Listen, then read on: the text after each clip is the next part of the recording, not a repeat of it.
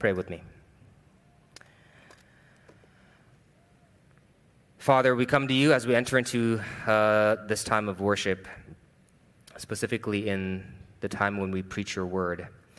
I pray that you would clear our minds and ease our hearts in such a way to where we can observe and take in the truths that you have for us. And I beg you, Father, at this time that you would protect the ears of these people from whatever is untrue that may be coming out of my mouth, and that you would override me and that you would only reveal what is true and what is scriptural and what is from your word.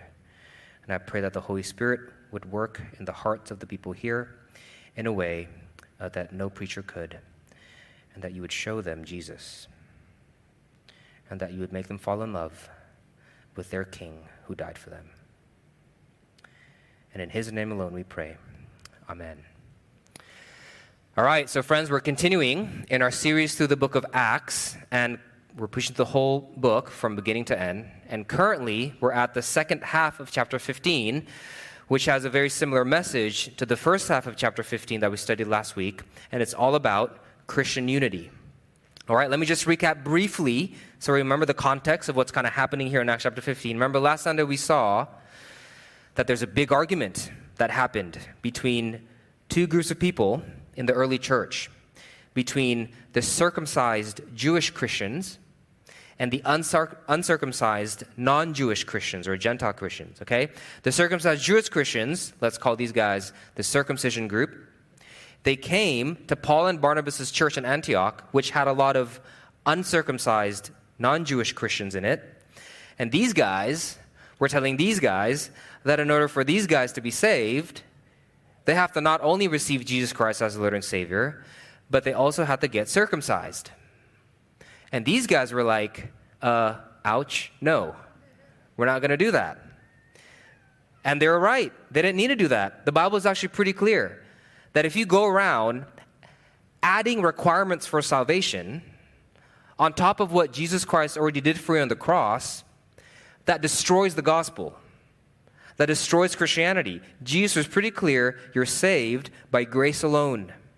You're saved through what he did for you on the cross alone. You can't add to that. That's the good news. That's the gospel. That's how sins are forgiven. That's how you're washed clean. And Paul and Barnabas knew that. They had to protect the purity of the gospel. So, what do they do? Well, it would have been much easier if they just told these people to leave, right? Just get your legalistic faces out of here. We're done with you. Go. But instead, they took a much more complicated route. We saw last week, they set up this big meeting with tons of other pastors in this place called Jerusalem to find a solution. But why do all that? Why not just tell them to leave? Because they knew that if they just simply told these people to leave, they might have succeeded to protect gospel purity, but they would have destroyed gospel unity. It would have caused church infighting, all kinds of stuff. So they had a complicated order, right? They had to somehow find a way to protect gospel purity without destroying gospel unity. And falling into either extremes hurt people. Have you ever been a part of a church that added requirements for your salvation, that added requirements for your forgiveness more than what Jesus did on the cross for you. Remember how suffocating that was? Remember how tiring that was? But have you also experienced hurt and pain from church infighting? From people just being unreasonable in their disposition, causing unnecessary fights. Remember how tiring that was? How painful that was? You see, you don't want to fall into either extreme. And the early church in Acts chapter 15 had to navigate this difficult tension. And if you, Christian, want to not be a Christian who just mindlessly falls into either or, understanding what God's trying to tell us from this passage is absolutely vital for us to do both well. Okay? Let's get into it. This is the Word of God. Take it from Acts chapter 15, verse 22 to 41. Then it seemed good to the apostles and the elders, with the whole church to choose men from among them and send them to Antioch with Paul and Barnabas. They sent Judas called Barsabas and Silas, leading men among the brothers. with the following letter The brothers, both the apostles and the elders, to the brothers who are of the Gentiles in Antioch and Syria and Cilicia, greetings. Since we have heard that some persons have gone out from us and troubled you with words, unsettling your minds, although we gave them no instruction, it has seemed good to us, having come to one accord, to choose men and send them to you with our beloved Barnabas and Paul, men who have risked their lives for the name of our Lord Jesus Christ. We have therefore sent Judas and Silas, who themselves will tell you the same things by word of mouth, for it has seemed good to the Holy Spirit and to us to lay on you no greater burden than these requirements that you abstain from what has been sacrificed to idols, and from blood, and from what has been strangled, and from sexual immorality. If you keep yourselves from these, you will do well. Farewell. So when they were sent off, they went down to Antioch, and having gathered the congregation together, they delivered the letter. And when they had read it, they rejoiced because of its encouragement. And Judas and Silas, who were themselves prophets, encouraged and strengthened the brothers with many words. And after they had spent some time, they were sent off in peace by the brothers to those who had sent them. But Paul and Barnabas remained in Antioch, teaching and preaching the word of the Lord with many others also. And after some days, Paul said to Barnabas, let us return and visit the brothers in every city where we proclaim the word of the Lord and see how they are. Now, Barnabas wanted to take with them John, called, called Mark, but Paul thought best not to take with them one who had withdrawn from them in Pamphylia and had not gone with them to the work. And there arose sharp disagreement, so that they separated from each other. Barnabas took Mark with him and sailed away to Cyprus, but Paul chose Silas and departed, having been commended by the brothers to the grace of the Lord and they went through Syria and Cilicia, strengthening the churches. Thus says the Lord. All right, how do we, CCC, how do you, as individual Christians, both protect gospel purity without wrecking gospel unity? Okay, three things in this passage that I want us to see. First, we got to acknowledge the deeper realities of divisive issues. Second, we got to be faithfully creative and humbly sacrificial. Third, we got to remain family, although separated institutionally. All right, let's get to it. First point acknowledge the deeper realities of divisive issues. All right, we're just going to go through the passage. After Paul and Barnabas carefully came up with a solution with this larger group of pastors in Jerusalem, right, elders and, and, and apostles, they wrote down their decision, the passage says, in this letter that's going to be sent out to the churches. That's what verses 22 to 23 says. Okay, then it seemed good to the apostles and the elders with the whole church to choose men from among them and send them to Antioch with the following letter. What's in this letter? Well, the first half acknowledges the problem, and the second half presents a solution. Let's talk about how the early church leaders acknowledged the problem first. Okay? They didn't treat it like it was just another academic issue. That's an important thing we see in this passage. Okay, yes. Do you need to know your Bibles in order to then come up with a solution to these issues we find in church today? Did the apostles need to know the relationship between the circumcision in the Old Testament and to the New Testament and how it connects? They needed to know that. It's an academic one, it's a Bible knowledge one. Absolutely, sure. But they knew that it was deeper than that. It wasn't just an academic issue, it was personal, it was emotional as well. Look at verse 24. The letter says, Since we have heard that some persons have gone out from us, the circumcision group, and troubled you with many words, unsettling your minds. The word troubled there in the Greek, it, it's a lot heavier than what you see in English. It means to experience an inward dismantling caused by stress. That's what they're experiencing. And the apostles were sensitive to that. They knew that. They acknowledged that. I mean, imagine this you're an uncircumcised, non Jewish Christian who's received Jesus Christ as Lord and Savior, and you are happy in your faith. You're in church, worshiping God, all is well. And then all of a sudden, a bunch of Christian leaders came to your church saying, you know what? Actually, you're not really, really saved by Christ alone. To get really, really saved, you got to get circumcised. You'd be like, what? You'd be unsettled too. Anyone would. Because all the disadvantages that come with that. But beyond the physical angst they might have experienced, circumcision, this issue also caused a cultural angst. Why? Because circumcision back then was a very specifically Jewish thing. So these non Jewish Christians must have been asking themselves, how far into the Jewish culture do I have to go to in order to be saved? How much of my own culture, my own identity, must I betray and abandon in order to be Christian? You see, this wasn't just an academic issue, it was a personal one, it was an identity one, an existential one, an emotional one. But it was a personal and emotional one for the Jews as well, for the circumcision group as well. For them, this was more than just a cultural thing, it was a personal thing too. Circumcision was personal for them, it was their identity for so long. It's hard to just shake it off. Some of you may know this that I wasn't raised in a Christian family. I came from a different religion before I became a Christian and accepted Christ. But even after accepting Christ and becoming a Christian, some of the laws of that religion, it just still stuck with me. I just couldn't shake it off. It wasn't that easy. For example, I didn't feel the freedom to write in my Bible for like a year after becoming a Christian. Because the worldview of that religion says that the, the, the scripture itself is holy, right? Uh, and you can't, you know, do things to it. Well, Christianity would say, no, the truths, what's here is holy, but the paper itself and the ink doesn't, you know. But I couldn't shake it off. I just couldn't do it. I still have a hard time putting my Bible on the floor till today. uh, for the longest time, I felt guilty eating certain meats that I wasn't allowed to eat. I still ate them, I just felt guilty about eating them for a long time. Although the Christian worldview gives freedom for that. Why can't I just shake it off? Because it's embedded in my identity. It, it, was so, so much a part of me that although the Bible clearly doesn't hold me to these requirements, my instincts felt like they were betraying God when I did them.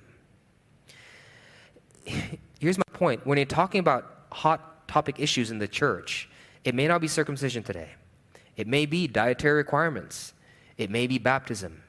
It may be how you do music, what instruments you use, tattoos, I don't know, whatever issues are out there.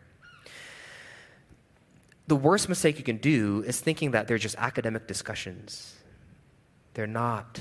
They're emotional ones, they're personal ones, they're cultural ones. And the early church leaders understood that, so they took it seriously. They didn't just, you know, post a mean passive aggressive jab online.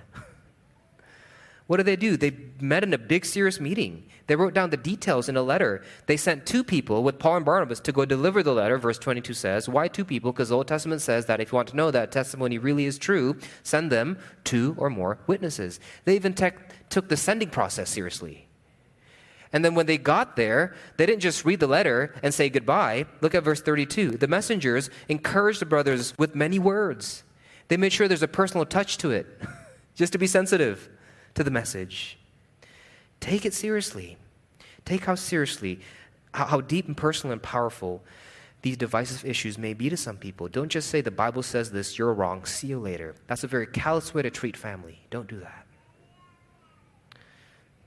It's the first thing to do. All right? So, what's the solution then? We still haven't gone to the solution, right? That's the way they address the problem very seriously, very sensitively, very reasonably. But then in the second half of the letter, they gave us a solution. And the solution is a very interesting one, which leads us to our second point.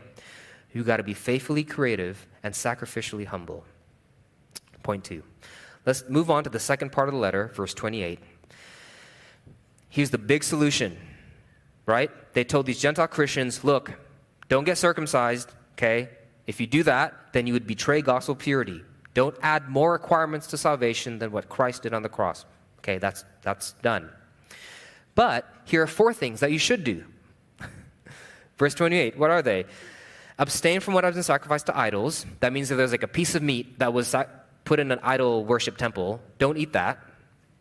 Avoid blood, meaning don't eat medium rare steaks. Avoid what's been strangled, right? Meat, meat from an animal that died because they were strangled. And from sexual immorality. It's a weird list. Okay, now the sexual immorality one, that probably is pretty obvious. Sure, we'll, we'll do that. That's commanded in the Bible. But what's up with these other three requirements?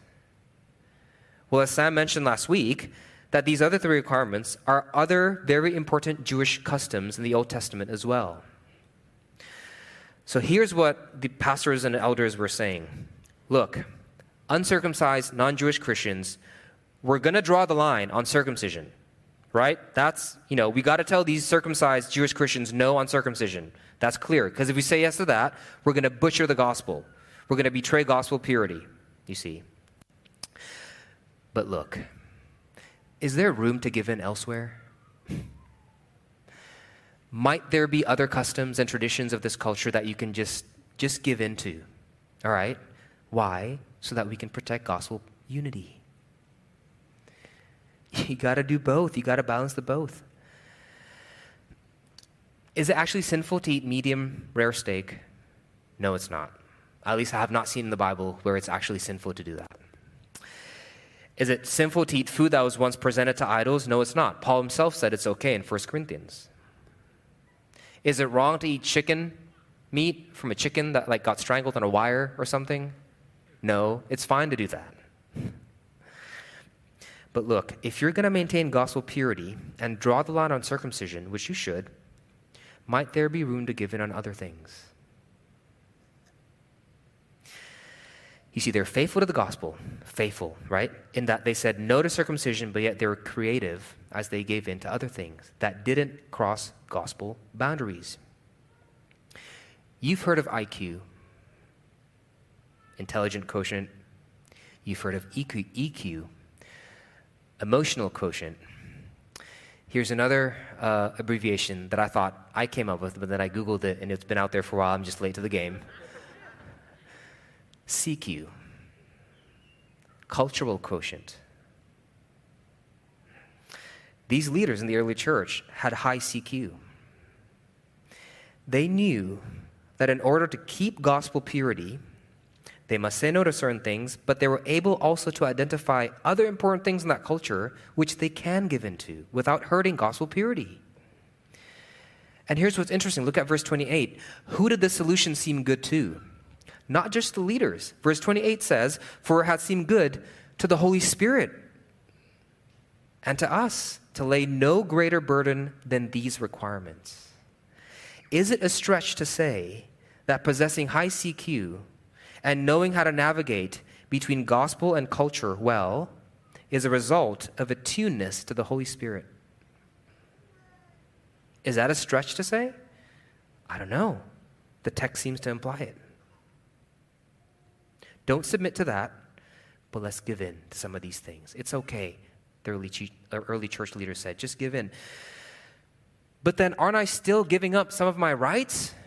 These non Jewish Christians might have asked. Why do I have to give up eating medium rare steak? You know, just to appease these people's legalistic cultural sensibilities? Let me express my Christian freedom. okay, but at what cost? At what cost? You got to do a cost benefit analysis here. Which freedoms to express how, at what cost? oh, but that's too much work to think through all that. It is. It is.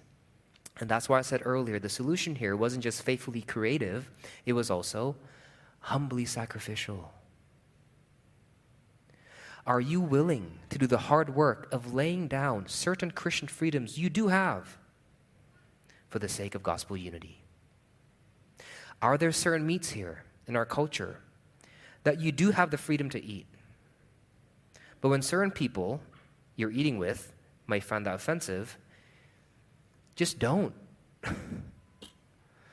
Are there certain drinks here in this culture that you're biblically allowed to drink? Reasonably. But when there's certain people around, maybe just don't. It's not a big deal. I've been invited to preach at churches where I have to wear a robe, and I've been invited to churches where, I've, where most of the people there wore skinny, ripped jeans. I preferably lean to neither, but just give in. Just wear that robe. It's fine. So I bought a pair of skinny ripped jeans I, I didn't. I didn't do that. I can't pull it off. Look, maybe wrestling through that tension of which cultural things you got to say no to and which ones you can be okay, give in to. Maybe struggling through that, just maybe. Those are moments of God's training grounds to grow you in both doctrinal sturdiness and also in humble personality. And maybe that's what Christ was like. Both and. And maybe, well, not maybe, I know this one for sure. I'm pretty convinced that that's the kind of Christians the church needs today. Christ like Christians with theological backbone, but who aren't narrow minded. Christ like Christians who will lay down their lives for gospel truth, but doesn't demonize everything about the culture they're in. That's what the early church leaders were like. And look, these kinds of Christians, look at what they produce joy and unity. Look at verse 31. Says, The people rejoiced because of the encouragement, you see. Joy. And look at verse 33. These uncircumcised non Jewish Christians were called brothers. Unity. Joy and unity. Is that not what we want? Is that not what glorifies Christ? All right, let's summarize before we move on to our last point. If we, CCC, if you as individual Christians want to be a church, want to be Christian that's full of joy and marked by unity and faithful to the gospel, first, appreciate the deep sensitivities that surround these issues. They're not just academic ones, they're often personal, emotional, cultural, existential, so handle it with care. Second, know when to stand firm, and know when to give in. That's what God's telling us from this passage. And it'd be nice if the story ended there, right? We found the solution, let's write a book on it, and all will be well. But unfortunately, the story continued. Let's move on to our last point. We got to figure out how to remain as family even though we're separated institutionally. Look at the last part of the passage, verse 36 to 41. What do you see there? You see Paul and Barnabas, the two Christian leaders who led the early church in this process of finding a faithful, sensitive, high CQ, humble, gospel centered solution, getting into a fight. they fought and split up. It's like the second we thought we had the answer, right? The second we thought everything will be well, it wasn't. We found out there's no magic answer. Sin just runs too deep, even for Paul and Barnabas. What happened to them? Look at verse 36 37. After this whole process was over, they wanted to continue in their mission, right, to preach the gospel. Barnabas wanted to take this guy named John Mark with them. But Paul, in verse 38, didn't want to do that. Okay? Why? Because a few chapters ago, when Paul and Barnabas were persecuted almost to death for preaching Christ, this guy, John Mark, abandoned them. So Paul's thinking, he's unreliable. I can't take him on these dangerous trips anymore for both my sake and his. If he can't cut it, don't come. But Barnabas wanted to take John Mark. So in verse 39, it says, a sharp disagreement happened between them. And the word sharp disagreement in the Greek literally translates to provocation. There was provocation between Paul and Barnabas. And you know where else in the New Testament Paul was described to be provoked with the same Greek phrase? It's when he saw false idol worship in Acts chapter 17.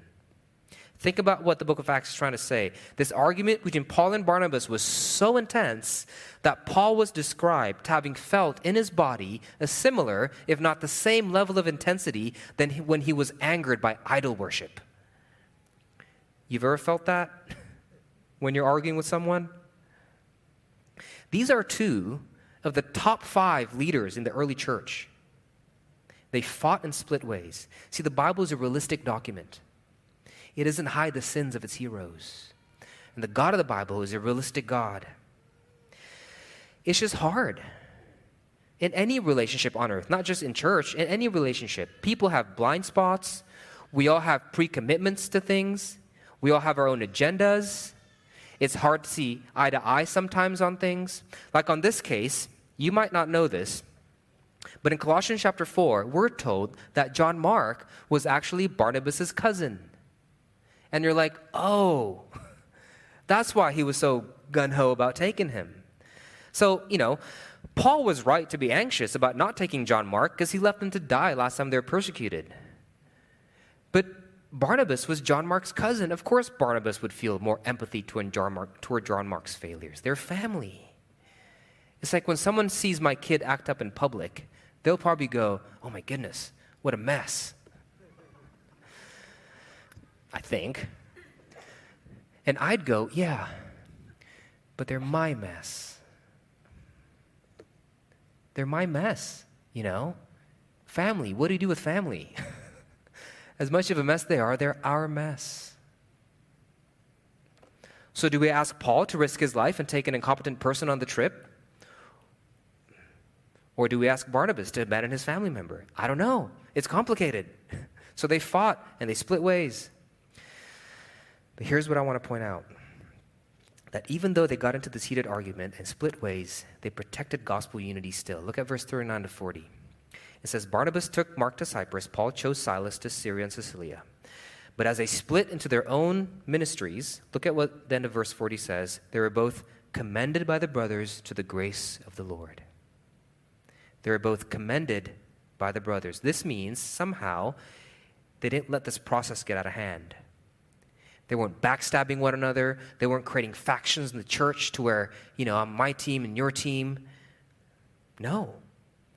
They were commended by the church as they split ways. Somehow they found a way to sharply disagree and talk about their differences and even went their separate ways because of it institutionally, but yet they did it without letting their egos get in the way to where it hurt and divided the church at large. Barnabas went his own way, and so did Paul. You see, just because different Christian institutions and churches and ministries and denominations, what have you, do their own thing in their own way, of course, given that they're not preaching total heresy, okay? We got to find out to stay family. How do we stay family? How do we not let our egos get in the way of gospel unity? You see, our problem is not that we have differences. We've always had differences. It's Acts chapter 15. Even Paul and Barnabas did. And these differences will continue till Christ comes again. Our problem is that our egos keep getting in the way. they keep intensifying the problem, and we break up. We need a solution to our ego. And let me end with this. You know what's stronger than our ego? Especially men. We have big egos, but they're fragile, aren't they? They shatter easy. I know because mine does. How do we stop it from getting in the way? What can subvert ego? I want to propose love. Love can stop egos on its track. What do I mean? Let me ask you. If you're here today and you're married or you're dating somebody, when do you feel most at peace and willing to lay down your rights and your egos for that person? Is it when they're manipulating you? Is it when you feel like they're coercing you? Is it when they're threatening you? No. You feel most willing to lay down your ego and your pride and your rights when you're feeling affection toward them when you're in love with them. Paul and Barnabas had something they loved more than their own ego, to where it helped them disagree in such a way that it didn't destroy the church's unity and mission at large. What was it? A love for Jesus. Their love for Jesus made them reel in their egos their love for Jesus made them not let their internal conflict split church unity. By the way, if the level of love and affection you have for somebody directly correlates to how much you're willing to lay down your ego for them, you know what Paul and Barnabas witnessed at the cross? You know what they saw? They witnessed Jesus laying down his ego for them. Not only as a man, but as God incarnate, what happened to him? He was stripped naked. He was teased. He was treated unfairly. He was robbed from. He was judged unjustly. And he was humiliated in a way that would be despicable even for a criminal. You know, Roman citizens back then wouldn't even say the word cross from their mouths because even the word itself is humiliating to say. But yet your God climbed on one for you.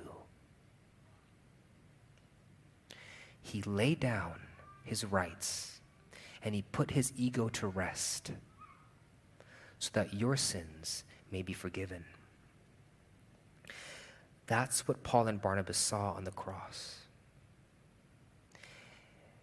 And it made them love Jesus more than their own egos. The affection Paul and Barnabas had for Christ stopped their egos on its track and made them willing to do the hard work of emotional self regulation. At that moment when the rubber meets the road, you know what that moment I'm talking about? When you just lose it. It made them reel it in. Their love for Jesus restrained them, compelled them. CCC. If we want to be a kind of church that represents the gospel powerfully in the city, you gotta walk that complicated thin line that lies between gospel purity and gospel unity. Put your foot down when necessary and take on whatever insults this world has to give you for following Christ. But at the same time, have high CQ. Know when, what, and how to give in for the sake of gospel unity. Protect the truth but let the cross dictate your words, not your ego. And one day, he'll come again, and we'll all be as one. But until that day comes, I urge you to endure this tension. For the sake of not only our joint peace and for the sake of this church, but ultimately for the sake of your King who laid down all he had to save you. He's worth it. Do it for him. Let's pray.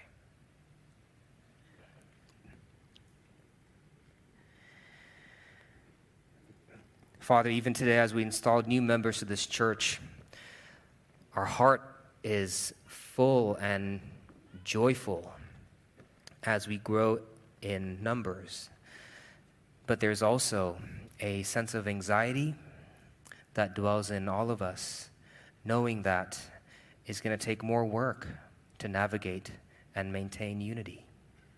Is going to take more gospel patience, more forgiving, more laying down of rights, because there's just more people to rub shoulders with, and um, more sinners uh, as a part of this church, because we're all sinners here. I pray, Father, that you would help us navigate through that tension and not fall into heresy nor division. And as we do so, let your cross shine forth and let the city see a group of people who are stumbling along the way, trying their best to glorify their King, and having the cross restrain and compel them to love one another in a way that glorifies you. Help us, Father. In Jesus' name we pray.